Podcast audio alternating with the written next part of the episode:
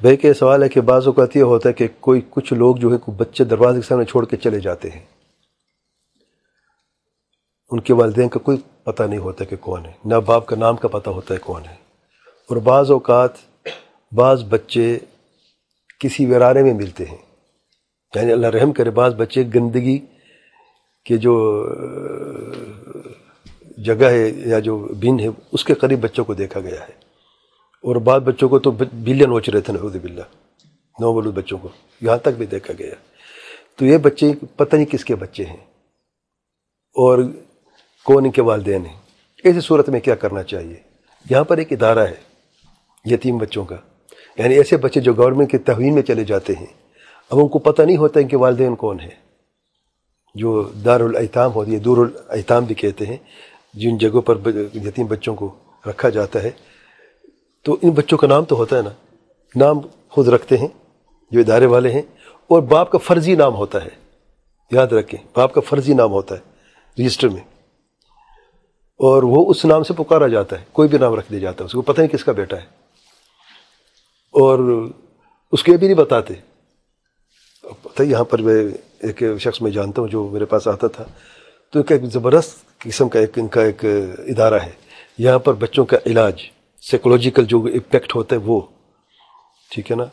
اور ان کو سمجھایا جاتا ہے۔ وہ معاشرے کا حصہ ہیں، وہ پیارے ہیں، وہ کوئی اور نہیں ہے وہ ہمارا حصہ ہے ان کو بڑے پیار سے، جیسے یعنی کوئی اس سے کمتری ہونے نہیں دیتے۔ سبحان اللہ۔ بڑی ذمہ داری کا کام ہے، عام بات نہیں ہے۔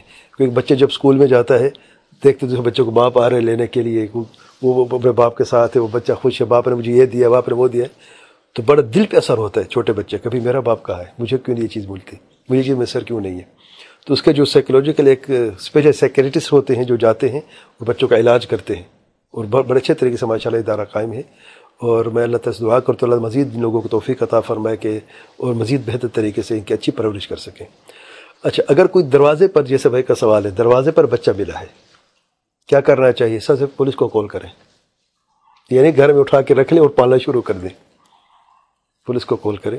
کوئی سو سکتا کسی کا بچہ ہوا کر کے رکھ دیا ہو، چوری کر کے رکھ دیا کچھ بھی کچھ بھی ہو سکتا ہے۔ آج کل کے دن میں آپ کو نہیں پتا۔ تو پولیس کو خبر کریں کہ ایسا ایسا مسئلہ ہے۔ رجسٹریشن ہوگی۔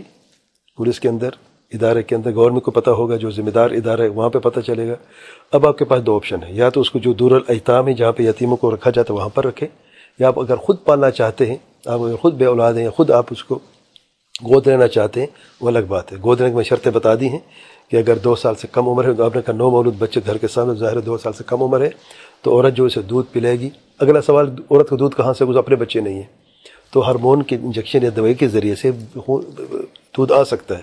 یہ بعض اوقات جب بچہ خود منہ لگاتا ہے ماں کے سینے کو تو ایسا ایسا دودھ جو نکلنا شروع ہو جاتا ہے۔ ایک ریفلیکس سبحان اللہ۔ اگر دودھ نہیں بھی ہے تو پھر وہ مصنوعی دودھ جو ہے مطلب گولی کے ذریعے سے بھی دودھ یا دوائی کے ذریعے سے دودھ آ سکتا ہے۔ بچوں کو الغرض دودھ پلانا ہے۔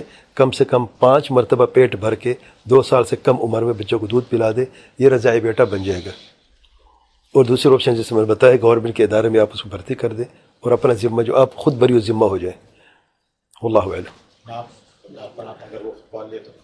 اگر پالنا چاہتا ہے تو یہاں پر اس کو نام کا تو نہیں پتا کس کا نام ہے تو یہ صورت میں نام دے سکتا ہے۔ ہاں ہاں۔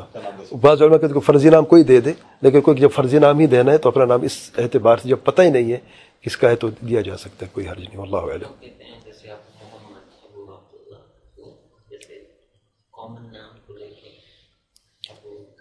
وہ تو ٹھیک اس کا اپنا پھر باپ کا نام کیا ہوگا؟ نہیں اس کا بچے کو کیا کہے گا؟ ابو تو باپ کی بات ہو رہی ہے نا، ابو محمد۔ بچہ کس کا بیٹا ہے؟ بن کون؟